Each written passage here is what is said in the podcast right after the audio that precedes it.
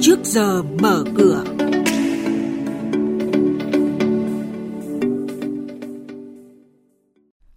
Thưa quý vị và các bạn, tuần này có 26 doanh nghiệp chốt danh sách cổ đông thực hiện chi trả cổ tức bằng tiền, bằng cổ phiếu và chia cổ phiếu thưởng.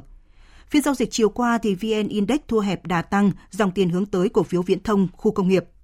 Thị trường hàng hóa thế giới, giá các mặt hàng nông sản chính thức như là ngô, đậu tương và lúa mì vẫn tiếp tục giao dịch ở vùng giá thấp. Và sau đây là nội dung chi tiết.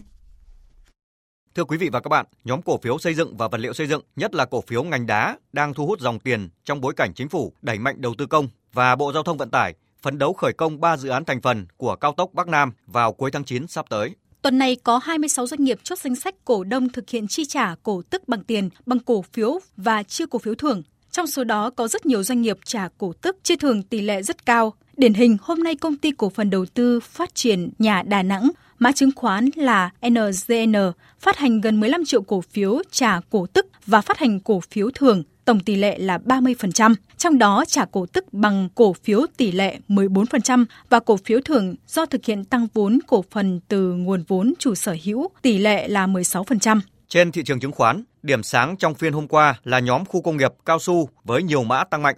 Đóng cửa phiên giao dịch hôm qua, VN Index tăng nhẹ 1,74 điểm lên 843,2 điểm. HNX Index tăng 0,77 điểm lên 103,64 điểm và Upcom Index tăng 0,03 điểm lên 56,4 điểm. Thanh khoản thị trường tăng so với phiên trước. Giá trị giao dịch ba sàn đạt 5.500 tỷ đồng.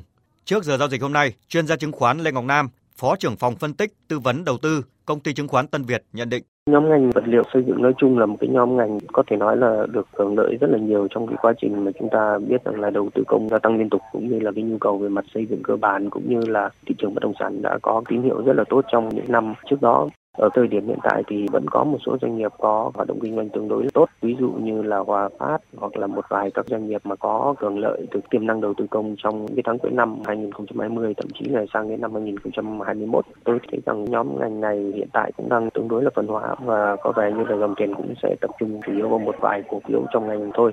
Tôi nghĩ rằng là một số các mã cổ phiếu mà đang có cái hoạt động kinh doanh tương đối là ổn định và tốt thì sẽ tiếp tục nhận được sự hưởng ứng của nhà đầu tư. Ngoài ra thì một vài cổ phiếu nhỏ hơn có liên quan đến các hoạt động đầu tư công của nhà nước trong giai đoạn tới thì có vẻ tiếp tục sẽ đón nhận được dòng tiền. Tôi thấy rằng về mặt quy mô thì các nhóm cổ phiếu mà có cái vốn hóa tương đối là nhỏ có thể sẽ tăng trong cái giai đoạn ngắn và tương đối là nhanh. Tuy vậy, sau đó thì có vẻ sự điều chỉnh cũng có thể diễn ra cũng có thể là có những cái nhịp điều chỉnh mạnh do đó thì nhà đầu tư cũng nên chú ý đối với các cổ phiếu có cái vốn hóa nhỏ.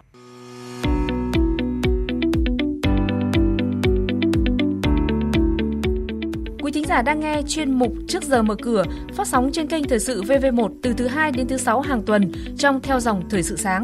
Diễn biến thị trường chứng khoán Biến động giá hàng hóa được giao dịch liên thông với thế giới trên Sở Giao dịch Hàng hóa Việt Nam. Nhận định phân tích sâu của các chuyên gia tài chính, cơ hội đầu tư được cập nhật nhanh trong trước giờ mở cửa.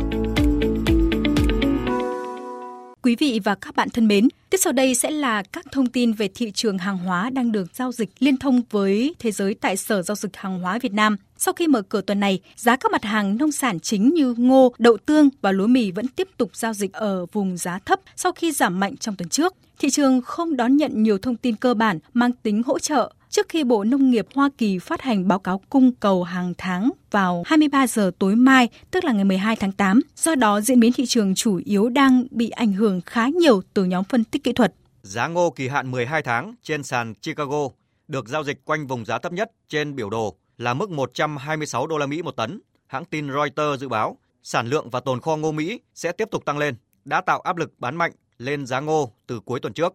Tuy nhiên, tâm lý mua bắt đáy của nhiều nhà đầu tư cùng các công ty sản xuất thức ăn chăn nuôi ở khu vực Đông Á sẽ hỗ trợ thị trường nhiều hơn.